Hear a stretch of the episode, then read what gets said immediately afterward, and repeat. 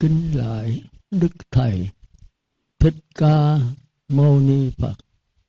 Mô phật, và hôm nay cũng có duyên lành về phật pháp, mà cũng là ngày mùng một tháng giêng, tức là ngày đầu xuân. Năm tý thì cũng có chư phật tử tề tụ đông đủ tại tỉnh xá ngọc vân đây. À, chư phật tử cũng vừa đọc kinh cúng dường tam bảo vừa xong. Sau đó chư tăng có đọc bài kinh phước thí. Mục đích là cầu nguyện cho gia đình của chư phật tử nói riêng và tất cả chúng sanh trong pháp giới, nói chung, kẻ âm được siêu, người dương được nhẹ nhàng, thơ thới dậy. Theo cái truyền thống của khất sĩ, thì bài pháp là quan trọng hơn hết. Vậy trước khi đi vào buổi giảng hôm nay, tôi cũng xin nhắc lại là tôi về đây cũng ba mấy năm rồi, thì cái mục đích của tôi làm muốn cho tất cả phật tử. Đều thành phật, chứ không phải về thành trời. Cái đó là cái khó khăn, đó là cái mong cầu của thái tử si đạt ta lúc ngài xuất gia. Thì trước lúc đó là có sáu hai tôn giáo bạn rồi, thì đưa về các cõi trời thôi. Thì ngài đi tìm đạo 5 năm khổ hạnh 6 năm tìm đạo, ngài thấy đưa tới, không đưa tới giải thoát. Tức là chỉ chuyển nghiệp thôi. Mà giải thoát là vấn đề mong cầu, tức là từ nay không còn lang thang, vô lượng kiếp nữa. Cái đó là một cái đau khổ nhất của một chúng sanh, của chúng ta. Nhưng mà biết bao nhiêu người không giải quyết được cho đến thái tử Siddhartha, ngài mới giải quyết. Thì ngài nấy thấy rằng sáu hai tôn giáo bạn mặc dầu là cố gắng đi tìm giải thoát, nhưng mà rồi cũng lọt vào cái dòng lẫn quẩn của người trời. Thì tôi đọc kinh tôi thấy cái biển kinh mà tiếng rống của con sư tử. Tức là sau khi mà ngài thấy rằng sáu hai tôn giáo không đưa tới giải thoát thì ngài ngồi dưới cội bồ đề sau chín, bốn mươi chín ngày. Và thành chánh giác, tức là thấy con đường giải thoát. Thì chúng ta thấy là lúc đó ngài tính nhập nhập diệt, tức là bỏ xác chứ không giáo hóa. Thì chúng ta thấy đạo Phật là một vấn đề khó khăn. Ngài đắc quả rồi mà ngài tính không giáo hóa, tức là chúng sanh không có tiếp thu đạo Phật được chúng ta thấy rồi, thời chánh pháp và thời đức Phật mà còn dạy hướng gì bây giờ? Thì ngài lưỡng lự, thì chư thiên ở trên cõi trời đông tâm, thấy rằng nếu thích ca mà nhập diệt thì chúng sanh sẽ tối ôm cứ lẫn quẩn mãi trong người trời, trong vấn đề lưng lý, bổn phận và quyền lợi, giống như bây giờ của chúng ta. Thì xuống quỳ lại xin đức phật. Hãy giáo hóa. Thì ngài dòm ra cái hồ sen trước ngài đó. Thì ngài thấy có những cọng sen nó chìm ở dưới đáy nước. Đó là hạng hạ căn. Có những cọng sen lơ lửng trên mặt nước. Đó là hạng trung căn. Giờ có những cọng sen vượt khỏi mặt nước rất cao. Đó là hàng thượng căn.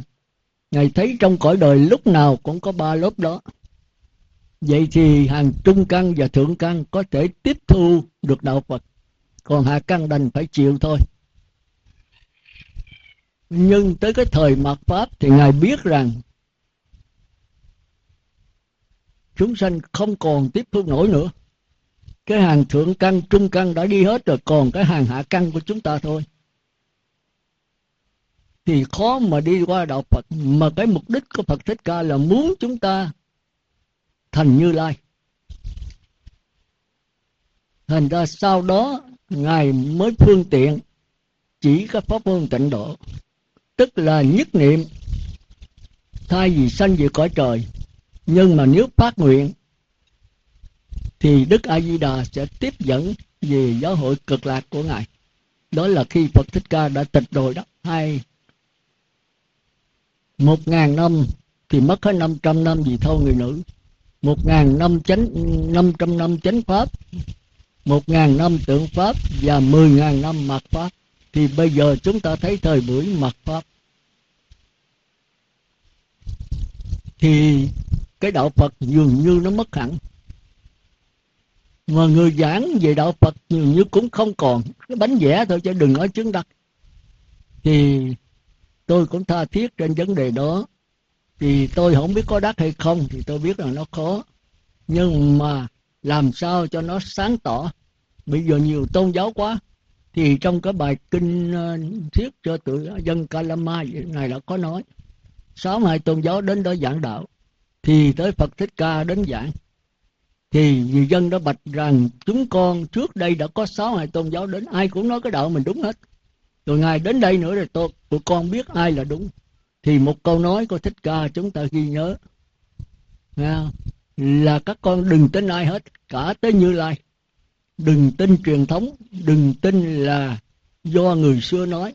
Đừng tin do các vị tổ nói. Đừng tin là, nghĩa là đừng tin bất cứ cái gì hết. Nhưng đừng bác bỏ cái gì hết. Bởi vì cái đạo giải thoát là nằm trong cuộc sống. Có cuộc sống đau khổ mới có đạo Phật. Nếu ngoài cuộc sống ra là không có đạo, không có niết bàn, thì cuộc sống này chính là địa ngục, cũng chính là cõi trời, mà cũng chính là cõi Phật.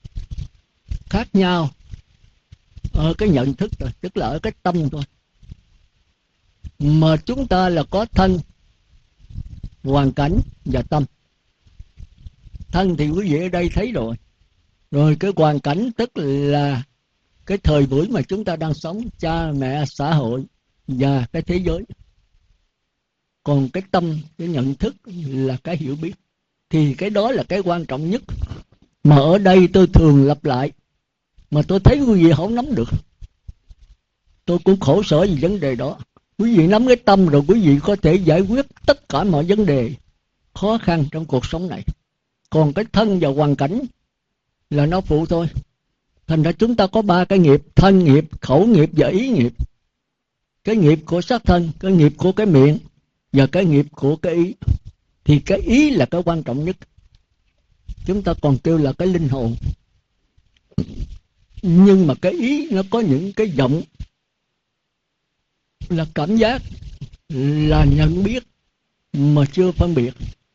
Tư tưởng là cái nhận biết mà có phân biệt ý chí là cái nhận biết có phân biệt mà có tính toán, lựa chọn, quyết định để hành động, tạo nghiệp. Và cuối cùng là những cái kinh nghiệm, kiến thức, ký ức, kỷ niệm, tội phước đã làm trong cuộc sống. Thành đã có bốn cái tâm đó mà đều là vọng tâm. Đều là vọng tâm. Tức là đưa chúng ta vào con đường lẫn quẩn. Mà sáu hai tôn giáo bạn đã đạt tới bốn cái tâm đó mà không đi tới cái tâm giải thoát. Mà tâm giải thoát ở đâu? Cái đó là cái khó khăn. Thì Đức Phật sau 49 ngày thì Ngài thấy cái tâm giải thoát ở ngay. Nghĩa là cái chân tâm ở ngay trong vọng tâm. Thì tất cả những cái pháp môn, những cái tu tập, những cái từ từ, lai rai, bổn sư và tất cả điều kiện đều phải dứt bỏ hết những cái trò chơi, những cái pháp môn, những cái tôn giáo từ xưa giờ đều sai lầm hết. Đều không đưa tới giải thoát. Chỉ là nhận thấy rõ ràng như vậy, thì ngài thấy cái này chúng sanh không làm được, thì chúng ta thấy chúng ta bây giờ cũng vậy đó. Chúng ta cuộc sống chúng ta có rất nhiều vấn đề, chúng ta hưởng thụ rất nhiều, rồi chúng ta đạt rất nhiều vấn đề rồi chúng ta bắt đầu cải sửa vấn đề. Đó là một cái đau đớn nhất của từ xưa và đến nay và chắc mãi mãi về sau. Mãi mãi về sau. Thì chúng ta thấy thế giới qua mấy kỳ rồi? Năm 2000 tận thế, rồi không có. Rồi năm 12 21 tháng 12 tận thế, rồi cũng không có. Nhưng mà không có thiệt hay không? Thì chúng ta thấy là vấn đề đó là không thể nói là không có, mà cũng không thể nói là có. Thành ra cái đó thật sự đa số rất là sợ. Nhưng mà đối với chúng ta thấy rằng, nếu mà tận thế hay là tận diệt, thì trước sau mình cũng chết.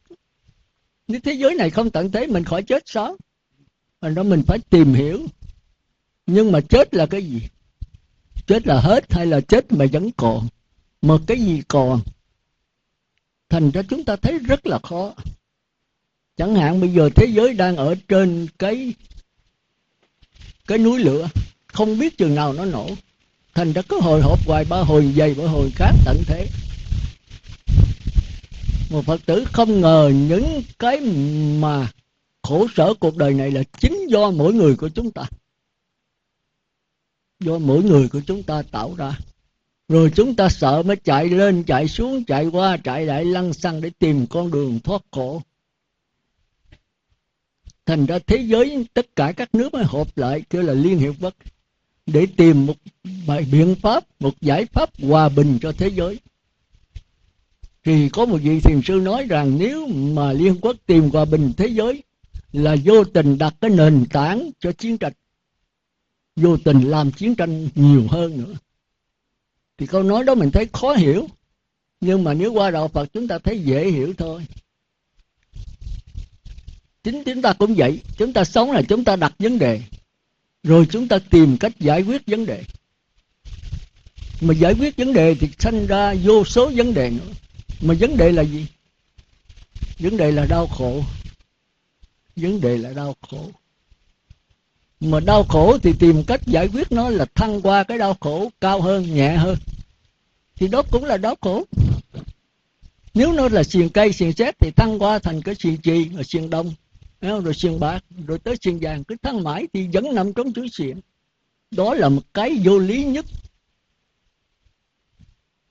của tư tưởng, của cuộc sống từ xưa tới bây giờ. Chỉ khi tới tái tử sẽ đặt ta mới giải quyết được thôi mà giải quyết bằng cách nào? Thì chúng ta thấy giải quyết bằng cách không giải quyết gì hết. Đó là một cái khó khăn nhất và cái nhức nhối nhất cho chúng ta. Phật giáo tầm ruộng. Nói tùm lum. Nhưng mà nếu chúng ta chịu ngồi thiền đi sâu, chúng ta sẽ thấy rõ nó. Thành ra hôm nay là tôi tính nói với phật tử, tôi đề nghị đi ngồi thiền đó. Cái đó vấn đề phật tử học rất nhiều rồi đây có nhiều người trả bài mà không tiêu. Nói tùm lum hết mà không nắm được cái gốc. Trả bài cũng trả vậy mà không nắm cái gốc. Bị học quá nhiều mà không tiêu quá, không tiêu quá là do đâu? Do thiếu thiền định. Mà thiền định thì thời buổi này, nói tới thiền định thì trời ơi, có ai có thì giờ mà ngồi đâu? Ít nhất là cũng hai tiếng mà hồi trở lên mà phải liên tục mỗi ngày, một lần, hai lần, ba lần, không cũng nhất một lần. Thành ra thời xưa đức phật mới yêu cầu là phật tử muốn giải thoát, muốn đắc quả là hán, thì phải xuất gia. Thì phải xuất gia. Bây giờ làm sao xuất gia? Mà bây giờ mấy cái chùa chiền, tịnh xá rất nhiều. Nhưng mà có phải là xuất gia không? Không còn hơn đời nữa. Thì tôi nói là tôi hơi hơi sợ. Nhưng mà sự thật nó là như vậy. Xuất gia thì phải không tiền, không bạc, không chùa, không chiền. Đơn giản sống cuộc sống thật là đơn giản. Chỉ vậy. Đặng để thì giờ mà tu tập. Đằng này chùa to, cột lớn, rồi tiền bạc nhóc hết, rồi sơn phết, sửa soạn mấy chục tầng lầu. Ông phật di đà, phật thích ca, phật quan âm gì ông nói bự đồ sổ có tí tỷ không? Mà trong đó, lúc đó người phật tử người dân nghèo chết luôn. Đầu tắt mặt tối đổ mồ hôi sôi nước mắt mới có mà ăn. Thì chúng ta thấy là đi ngược. Thời phật tích ca còn tại thấy có thờ cái gì đâu. Không có thờ cái gì đâu. Thì vô là lại phật thôi mà lại phật là lại pháp. Phải nghe pháp phải hiểu pháp thành ra đây phật tử đến thăm tôi là tôi không có cho thăm, mà đến thăm đó là một là phải trả bài, phải trả pháp. Còn cái thứ hai là cầu đạo thôi. Tôi muốn đưa quý vị vào tám giới là nó rảnh ra một chút. Tôi thấy không có người nào rảnh hết bữa nay vô đây ngồi vậy chứ cái tâm đâu có ở đây. Rồi con cháu rồi ở nhà nó đủ thứ hết. Mong cho mau mau sư nói cho lẹ nè, con về nhà. Hiểu quý vị thấy vậy gọi làm sao có thì giờ đây là chỉ mới là cái bánh vẽ. Trâu nó ăn cỏ thì ăn rôm thôi. Nhưng mà ăn rôm thì vô trong mình thì cũng còn là rôm chứ đâu có đâu có tiêu hóa được, đâu có thành xương thịt máu của nó được. Cái ăn thì nó dễ mà cái tiêu hóa là một vấn đề khó khăn. Ăn thì chừng nửa tiếng tiếng là trâu bò nó ăn xong rồi. Nhưng mà nghiền ngẫm cho tiêu hóa còn bảy tám tiếng phải nghiền cho nó lâu, có gì có gì ăn mà lột xộp đó rồi không tiêu rồi bệnh. Ăn muốn tiêu là phải nhai cho kỹ, cho lâu. Rồi về nghiền ngẫm mà nó mới thành máu thịt xương của mình. Do cái đó mà tôi thấy tết chắc quý vị rảnh nhiều. Nên ra tôi muốn đề nghị là mùng 4 tết nếu có rảnh thì chúng ta ra biển ba động để ngồi thiền. Tôi thấy chỗ đó lý tưởng, tôi đi mấy lần rồi tức là cách đây cũng là bốn năm chục cây số đi một tiếng rưỡi á, đi xe hơi á. Thì ai có rảnh đi không rảnh thôi. Tôi thì tôi đi rồi đó, thì 4 giờ sáng chúng ta đi. Tới năm rưỡi tiếng rưỡi đó năm rưỡi rồi chúng ta ngồi coi mặt trời lên 6 giờ 6 giờ 15 mặt trời mọc. Mọc thật là đẹp, từ biển đó. Thì chúng ta thấy cái tâm chúng ta giàu bận rộn cái gì mà ra với cái bờ biển mênh mông, chúng ta như một hột cát ở trong bãi sa mạc thì cái tâm nó bắt đầu nó cởi mở. Chúng ta còn phải nhờ quan cảnh mà, chúng ta phàm phu. Nếu chúng ta sống gần mực thì đen, gần cờ bạc là chúng ta nhiễm gần rượu thì chúng ta sai ngay. Mà nếu gần người tu, gần cái bãi biển bao la như vậy, không dính mắc một cái bụi trần gì hết. Thì dầu muốn dầu không, con người chúng ta cũng cởi mở, cũng sáng suốt, thông minh. Thông minh theo cái thế tư tưởng á. Nhưng mà nương vào cái này, chúng ta có thể qua cái trí huệ bát nhã thành đó, tôi thường xuyên là tôi ra ngoài biển. Hay bờ sông lớn là tôi ngồi thiền thôi. Thì ra đó là tôi bắt đầu, bắt kiết già là tôi đi vô định rồi đó. Còn ở tình xá thì đâu có vậy nửa tiếng, một tiếng mà chưa chắc vô định được. Mà tỉnh xá này là tương đối thanh tịnh nhất đó. Hình đâu quý vị thấy tôi cũng còn phải nhờ hoàn cảnh đấy. Thì đó là tôi đề nghị quý vị thôi. Ai có rảnh thì buổi mùng bốn tổ chức vô tỉnh xá Ngọc Dân bốn giờ sáng. Thì từ đó là tôi bắt đầu tôi đi. Rồi quý vị tự tổ chức ơn à chứ tôi không tôi không có làm mấy cái đó nổi. Nhất là người nữ đó, thì tự mấy cô làm ơn à chứ mấy cô là tôi ngán lắm. Khó khăn lắm. Rồi nhớ là ngoài đó, gió dữ lắm nha, đem đồ, đem khăn, đem đồ ra. Ở đây thì nó nực, nhưng ra ngoài là gió nó lạnh đấy rồi nếu quý vị ấy tôi thì tôi ở tới chiều tôi mới về ạ. À. ăn đem thêm cơm theo, tôi thì có buổi trưa thôi. Thì trưa muốn ăn lúc nào đó ăn. Mỗi người phải đem theo. Cái tổ chức nhóm nào mà hợp nhau đó. Ở đây thì nó nhiều phe lắm. Thì phe nào hợp đó thì cứ tổ chức đi. Tôi thì không dám rớ vô mấy vụ đó đâu. Thì đó là bữa mùng 4 4 giờ sáng, quý vị đến Ngọc Dân. Thì chúng ta cùng đi. Còn ai bận quá thì thôi. Cái này không có bắt buộc thì bây giờ chúng ta trở lại bài giảng. Thì tôi đã nói đạo Phật đó. Nó gồm có ba cái thôi. Từ xưa giờ và mãi mãi về sau. Nhưng mà cái giải thích là cái khó khăn nhất. Một là giới, hai là định, ba là huệ. Thành ra phật tử nào mà đến với tôi là phải trả giới định tuệ à. Còn thôi đừng có đến. Thành ra tôi không bao giờ tiếp người phật tử mà làm biến đến mà hỏi không biết gì, thì tôi bởi tôi xuống về đi. Nhất là nói bị, tại vì bởi là tôi không bao giờ đồng ý cái đó. Để con về sắp xếp này kia rồi rỗi rảnh, con tu tôi đến, con nghe pháp, con trả bài tôi nói ờ, thôi về đi. Rồi chừng đó vô lò thiêu trả bài luôn. Tôi còn không biết tôi sống tới bao lâu. Tôi đang nói chuyện đây, tôi chết lập tức tại đây. Cái đó là vẫn xảy ra như thường thành ra quý vị đến tôi chuẩn bị ha. Rồi cái giải thích là còn đi sâu nữa. Chuẩn bị vậy là tôi cũng vui rồi. Là năm điều ác không làm, năm điều thiện phải làm. Rồi tới cái tiến trình của năm quẩn. Năm điều ác không làm, năm điều thiện phải làm, đó là giới. Rồi cái tiến trình của năm quẩn đó là định và huệ. Ở đây hôm nay tôi giảng về cái đó.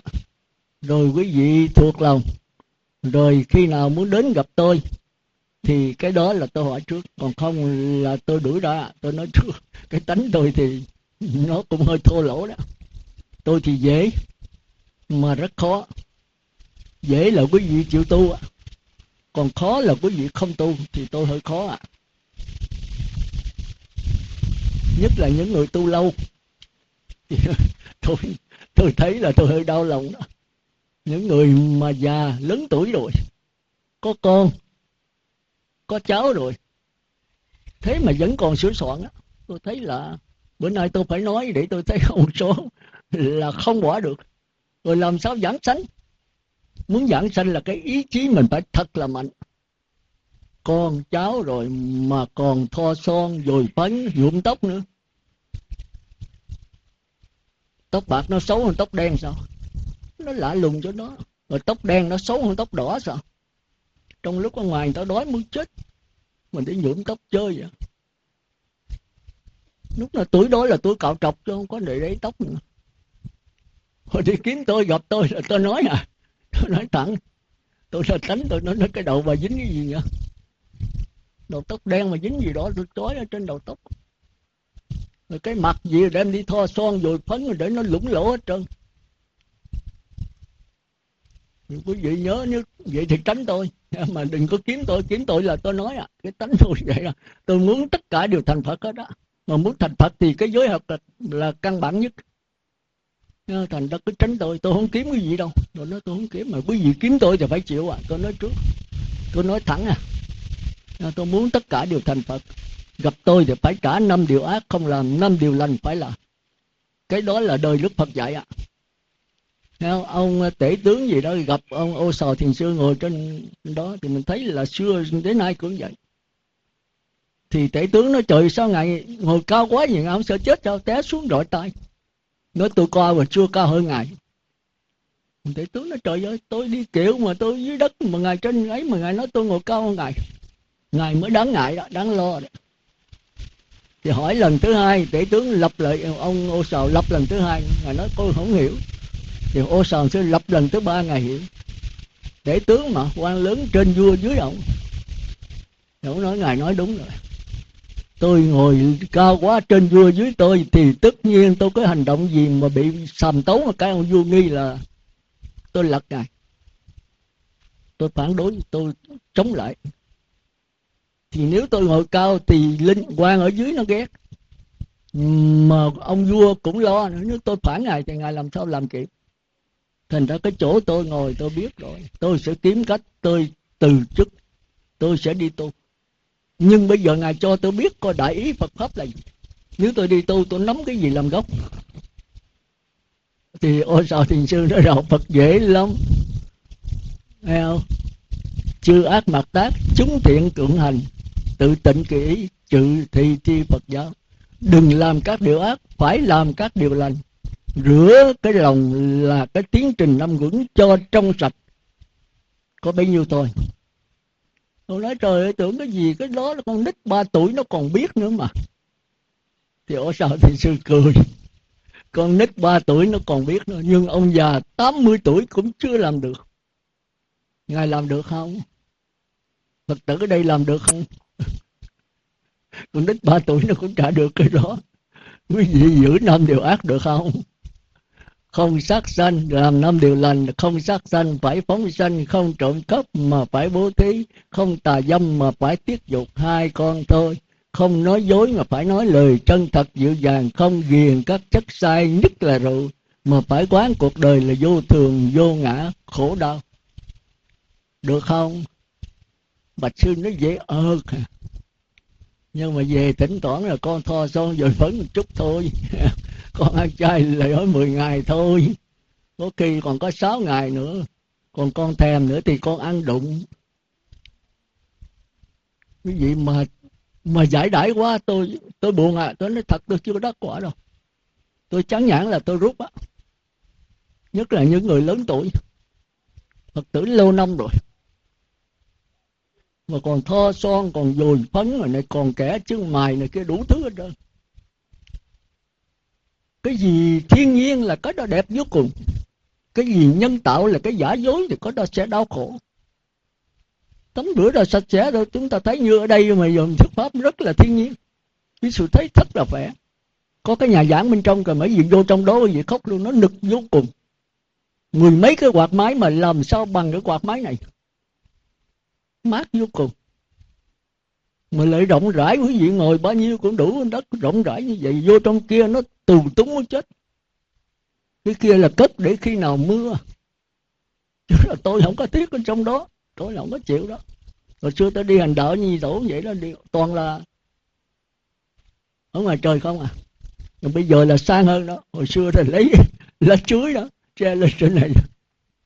Nó loan lỗ thì quý vị nên cố gắng mà như vậy quý vị thấy cái tâm hồn mình nó sảng khoái, nó thoải mái, nó an bình vô cùng còn vô trong phòng kia quý vị mở quạt máy, cái mùi quạt máy nó bệnh chết luôn. Rồi cái không khí này nó tốt, không khí quạt máy biết bao nhiêu lần.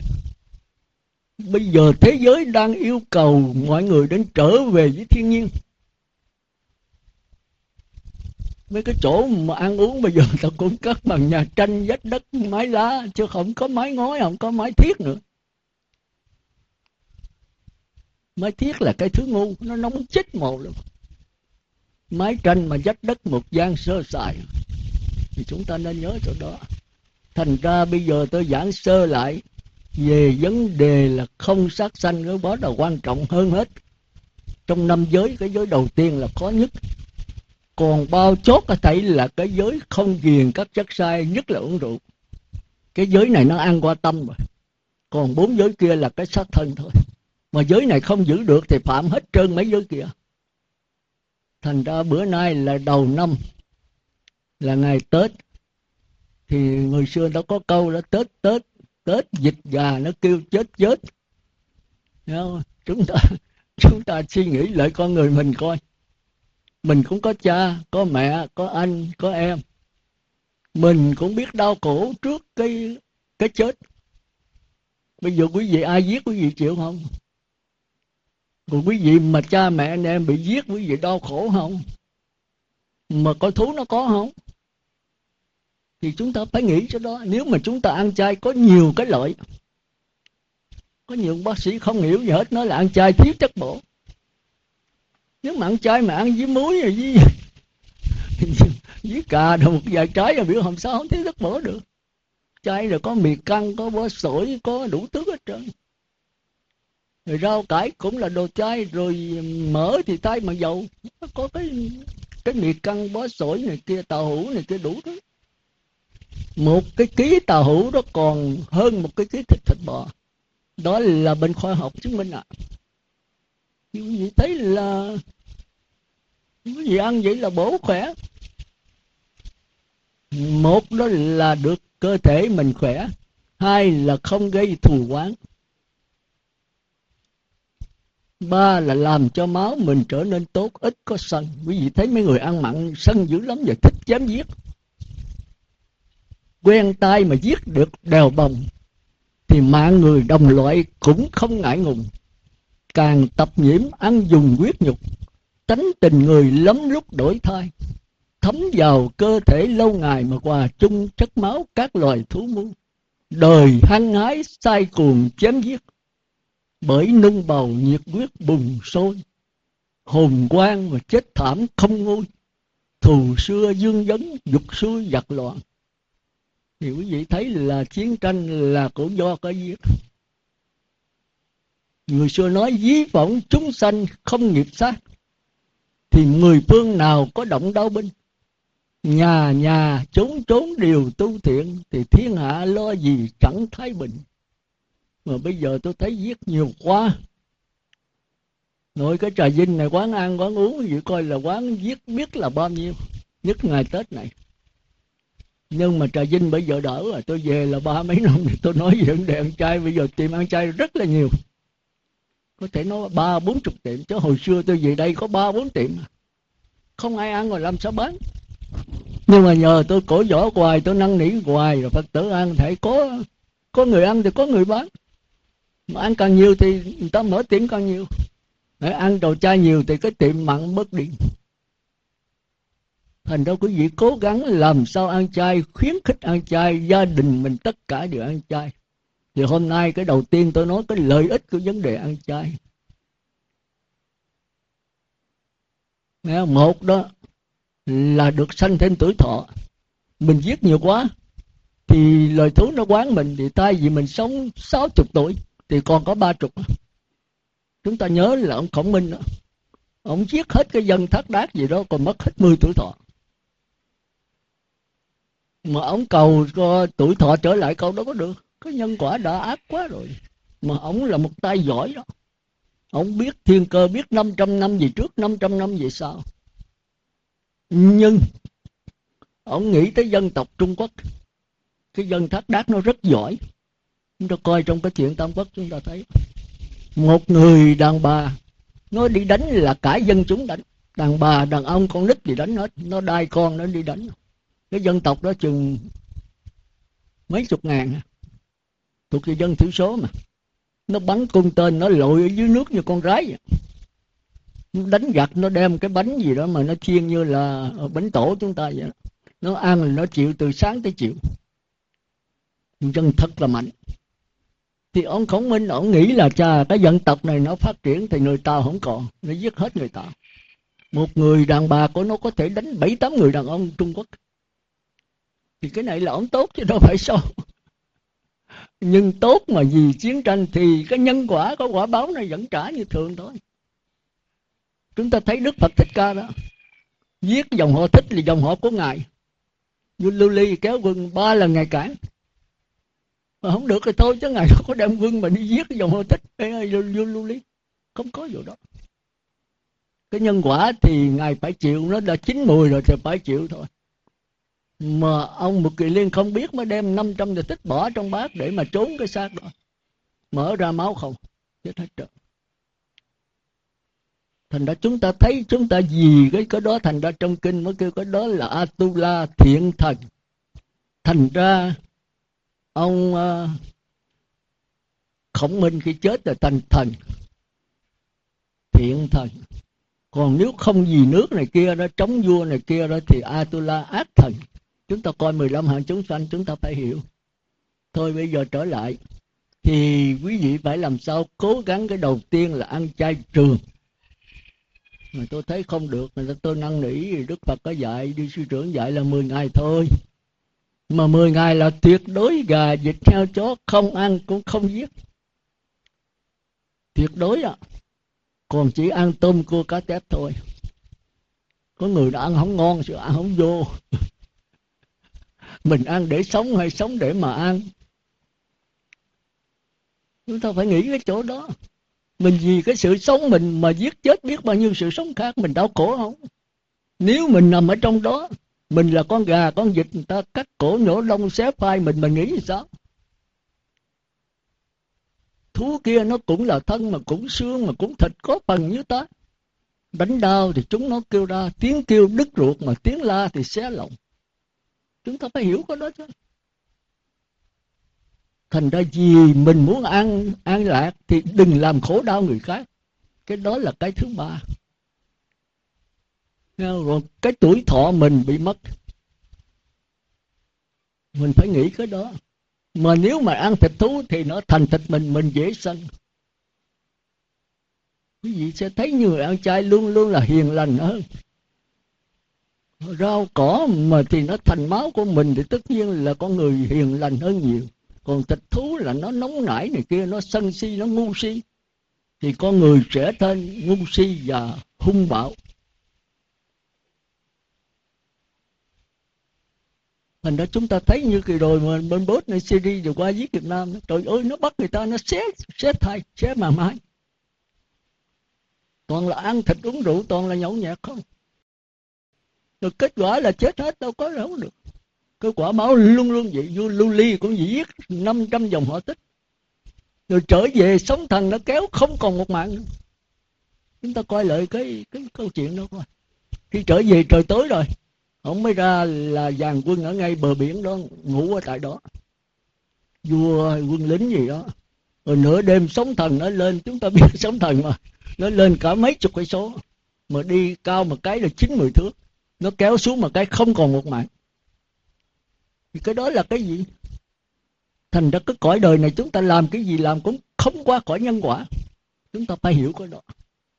Thành ra cứ giữ giới đi rồi cái phước báo nữa sẽ chiêu cảm đến mình. Quý vị phải có cái niềm tin vững chãi vậy. Nếu tôi nói sai là tôi chịu tội, tôi chịu xuống địa ngục. Giữ giới nó sẽ hộ cho mình. Thì cái giới là khi tôi đọc là cái lời của đức phật khuyên đó. Nó nó sẽ giúp mình có trí tuệ. Tai qua nạn khỏi phước, tật bệnh tiêu trừ, phước sanh huệ trưởng. Rồi giữ giới sẽ được sanh lên cõi trời nếu mà chưa đắc quả la hán và sẽ được giảng sanh về cõi phật nếu mà đã giữ giới nhất niệm. Vậy thì tôi chỉ nói sơ về cái giới thôi. Vì từ giờ không có. À, thì quý vị cố gắng làm sao mình giữ giới và khuyên gia đình mình giữ giới. Mà cái giới đầu tiên khó khăn nhất là cái giới sát sanh. À, quý vị nhớ chỗ đó con hết giờ còn cái thứ hai là giới thứ năm, tức là vô thường, vô ngã, khổ đau. Cái này tôi cũng nhắc thôi. Thì cái này quý vị qua cái tiến trình của năm quyển nguyên sẽ thấy nằm trong đó. Mà xưa giờ tôi không để ý. Là tôi giảng nó khó hiểu. Thì chúng ta có sáu căn mắt, tai, mũi, lưỡi, thân ốc quý vị nhìn là trong người mình nha. Tôi giảng pháp là không bao giờ tôi giảng ngoài con người quý vị đâu. Không ngoài cái sắc thân không đầy hai thước nằm trong đó. Thì mắt, tai, mũi, lưỡi, thân và cái đầu óc này, thì nó phải tiếp xúc với con mắt, phải tiếp xúc với sắc trần. Cái tai thì tiếp xúc với thinh trần. Cái lỗ mũi thì tiếp xúc với hương trần. Cái miệng đó, cái lưỡi thì tiếp xúc với vị trần còn cái thân này tiếp xúc với xúc trời thì chẳng hạn như bây giờ cái đồng hồ đây. Thì nếu con mắt chúng ta nhìn thì cái đồng hồ này là sắc trần thì con mắt là căn, tức là sinh lý và cái này là vật lý. Thì khi tôi để cái đồng hồ này thì đồng hồ nó nằm ở trên tròng đen của tôi. Giống như cái kiến mà chúng ta soi mặt vậy để vậy thì nó nằm ở trên cái tròng đen. Thì cái ngạ quỷ đó, tức là cái cảm giác, nó mới mượn cái con mắt này. Nó thấy được cái đồng hồ ở trên trồng đen chứ phải, không phải ngoài nhau. Sau này tôi còn dẫn đợi kỹ nữa đó. Thì cái cảm giác mới mượn cái trồng đen. Trồng đen là sinh lý, có sự sống mà chưa có cái biết còn cái đồng hồ này chưa có sự sống mà chưa có cái biết luôn, kêu là vật lý, cái này kêu là sinh lý, thì cái này sẽ nằm ở trên trồng đen. Thì cái cảm giác mới mượn cái con mắt trồng đen này để có cảm giác dễ chịu, khó chịu, không dễ, không khó một cách lờ mờ. Thì cảm giác này tức là ngạ quỷ. Rồi tới cái đồng hồ này. Bây giờ tôi gõ bật bột này thì cái gõ này, cái âm thanh này là thuộc về lỗ tai chứ không thuộc con mắt nữa. Chúng ta nên nhớ, một vật nào cũng có đủ sắc thinh, hương vị xuất phát trong đó hết. Tùy theo cái căn. Thành ra nếu mà tôi gõ cái đồng hồ này cọc cọc hay nó reo, thì cái đó cái lỗ tai tiếp xúc với âm thanh chứ con mắt không tiếp xúc với âm thanh được. Rồi thì cái tiếng này bắt đầu, nó nằm trên cái màng nhĩ của tôi. Thành ra cái âm thanh với cái màng nhĩ là hai. Còn cái âm thanh mà nằm trên màng nhĩ là khác nữa. Cũng như cái đồng hồ là khác, mà đồng hồ trên trồng đen của tôi, nói khác thì không đúng, mà nói một thứ thì sai. Chẳng hạn như quý vị có cái kiến, bây giờ tôi lấy cái ly nước cà phê hay ly sữa, tôi để trước cái kiến, thì trong cái kiến có cái ly sữa. Rồi tôi hỏi quý vị, cái ly sữa trong kiến là cái ly sữa ngoài này. Giờ là một cái ly hay là hai? Một hay hai? Cái gì chắc nói một, phải không? Cái ly sữa ngoài này, cái kiến con ly sữa này sữa này mà lớn thì cái này cũng lớn, sữa này vuông thì cái này cũng vuông. Quý vị nói một, thì bây giờ quý vị lấy cái ly sữa trong kiến quý vị uống đi. Rồi tôi uống cái ly sữa ngoài, chịu không? Vì nó là một. cái ly sữa mà ở trong kiến mà với gương với cái ly sữa ngoài là một thứ hết thôi nếu cái này vuông, cái ly này vuông thì trong này vuông. Cái ly này nhỏ thì trong này nhỏ, cái ly này lớn thì trong này lớn. Có ly này là sữa thì trong này cũng là sữa, ly này cà phê thì trong này cũng là cà phê, một thứ hết thôi đồng ý. Thì quý vị lấy cái ly trong kiến, quý vị uống mà tôi uống cái ly ngoài. Chịu không? Thành ra mình phải tập ngồi suy nghĩ mà cái suy nghĩ này chỉ có đi bờ biển, đi chỗ vắng. Một, hai tiếng đồng hồ rồi mình thấy. Mình mới thấy. Rồi tôi nói, sơ quý vị về ngồi. Không rồi suy nghĩ rồi trong bốn ra ngoài biển ốc ra rồi sư giảng vậy đó mình coi đúng hay không. Rồi tới cái âm thanh, cái đồng hồ này tôi gõ cọc cọc, thì bây giờ con mắt không có thấy.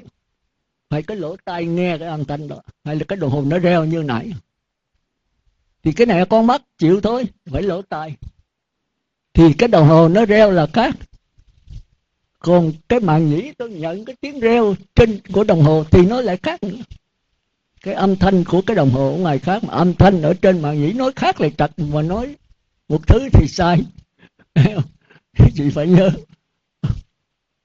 Nữa rồi chúng ta đi sâu nữa ha về kinh sáu sáu rất là hay thì nó cũng giống như là cái ly ở trong ờ, kiến với cái ly ở ngoài, cũng vậy. Cái tiếng reo đồng hồ là khác. Còn cái reo của cái cái màng nhĩ nó tiếp xúc cả khác nữa. Mà khác là không đúng, mà một thứ là sai. Đó, thì bây giờ cái cảm giác của ngại quỷ mới mượn cái màng nhĩ này. Mới cho cảm giác dễ chịu, khó chịu, không dễ không có. Hôm trước tôi có giảng rồi, mấy lần rồi. Nhưng mà tôi nhắc qua cái khác tôi giảng cái khác thấy không? Thì cái đó kêu là thinh trần còn cái này kêu là sắc trần còn khi mà đánh nó kêu rồi thì cái đó kêu là thinh trần cái phần của lỗ tai chứ không phải con mắt nữa. Rồi tôi đưa cái đồng hồ này lên tôi ngửi. Mà nếu tôi xích dầu trong này hoặc là đi, mới đi đổ dầu thì cái mùi dầu tôi ngửi được nó. Thì cái này có phần của lỗ mũi chứ không phải của lỗ tai không phải con mắt nữa cũng cái đồng hồ, nhưng mà tôi mới đi rửa dầu. Thì cái dầu nó mùi, hơi thơm. Thì cái này là phần của lỗ mũi, chứ không phải phần con mắt, không phải phần lỗ tai. Nhưng mà cái dầu ở đây khác. Còn cái dầu mà lên cái lông mũi của tôi, cái màng mũi của tôi một quý vị rạch cái mũi lên, quý vị sẽ thấy nó có những cái gai. Cái chỗ đó là cái chỗ này nhận lấy cái mùi đấy. Thì cái mùi mà khi dính cái gai đó, với cái mùi ở ngoài này thì không phải một mà không phải khác. À, ngồi thiền suy nghĩ nha. Kỳ tới trả bài tôi bắt trả đó. Tôi hỏi à dạ, thì nó là hai. Mà không phải hai. Ờ, một thì không phải một. Thành ra có người nói ông sư can ông hay chơi chữ lắm. Ông giảng không phải một mà không phải hai. Thì quý vị thấy nói sao bây giờ? Quý vị thấy con mắt của ly cà phê nãy đó dù dù cái gì nói cái ly cà phê ở ngoài ly cà phê kiến một thứ. Tôi không cãi. Thì quý vị lấy cái ly cà phê trong kiến quý vị uống thì tôi uống cái ly ở ngoài quý vị không? Nếu quý vị nói là là một. Còn nếu là hai bây giờ tôi đập tôi uống hết cái ly này rồi cái ly trong kiến còn không? Cũng không còn. Tôi đâu có chơi chữ gì đâu là một sự thật thôi. À, rồi hãy hiểu được cái đó là hiểu được con mắt rồi hiểu được cái lỗ tai âm thanh của cái đồng hồ reo, rồi hiểu được cái mùi của cái đồng hồ, thì cái này nó thuộc về cái lỗ mũi. Rồi bây giờ tôi mới đưa cái lưỡi tôi liếm, coi cái này nó có gì gì, thì nó lạc nhất nè. Thì bây giờ cái phần, cái mùi của cái đồng hồ này thì thuộc về cái lưỡi chứ không thuộc về mắt, tai, mũi nữa. Quý vị phải nhớ, mà cái đồng hồ nó có chất dầu tôi liếm được cái dầu nữa thì cái dầu đây nó khác. Còn cái dầu nằm ở trên lưỡi tôi là cũng không phải khác mà cũng không một thứ nữa. Vậy ngồi thiền nghe không tôi giảng gì đây rồi, về suy nghĩ thì tới trở bài đó tôi là khó à. Tôi muốn là quý vị làm sao cố gắng. Nghe vậy rồi quý vị về chả hiểu cái gì đâu. Nhưng quý vị ra biển ở chỗ nào, thanh vắng vô chùa, với sư ờ, đức phật nói đó rồi các con học giáo pháp rồi, các con hãy kiếm chỗ thanh vắng, căn nhà trống, thấy không? Ngoài đồng, tha ma dễ địa, ngoài biển, thấy không? Rồi hoặc là cái chỗ nào trống trải dưới địa, ngoài, mấy chỗ đó sướng lắm à mấy ngàn mã. Mấy cô chắc không dám lợi đâu. Rồi ban ngày còn đỡ đỡ chút một ngày, ban đêm chắc không dám. Tôi đỡ ban đêm luôn, ngủ luôn. Nghĩa địa mấy ngàn cái nó đừng rợn cái lưng hoài, không có ngủ được. Thì phải thức dậy ngồi thôi. Nhưng mà chừng ba bốn lần cái nó quen thôi. Vô đó là tham thiền cái gì cũng ra hết bằng đây mà không ai dám đi nghĩa địa đâu. Chỉ có mấy ông khất sĩ thôi. Chỉ có mấy ông thầy tu thôi. Không có sợ cái gì trơn á. Nếu ma nó lợi thì mình nói chuyện với nó, chứ có gì đâu. Nói với quý vị cũng giống hệt à. Nhưng có điều là nó không có sắc thân. Nó có cái bóng thức thì nếu mình tu thanh tịnh mình thấy cái bóng thức của nó. Mình cũng có bóng thức vậy. Mỗi vị là có cái hào quang tức là bóng thức xung quanh nó. Bữa nào quý vị sân quý vị mà ngồi thanh tịnh gì thấy là khi mình có hào quang đen là mình có những tư tưởng ác những tư tưởng đê tiện thì chung quanh mình sẽ tỏ ra cái hào quang đen. Người ta sẽ người nào mà tu sâu nhị tiền tam tiền ta sẽ nhìn thấy. Còn khi mà nổi sân là chung quanh mình cái hào quang đỏ. Rồi khi mình thanh tịnh đó, thì cái hào quang trắng thì quý vị là chư thiên. Đó. tức là mấy bà, mấy cô mấy cô trời. Nó đừng có làm trời hoài thì mấy bà là trời đấy.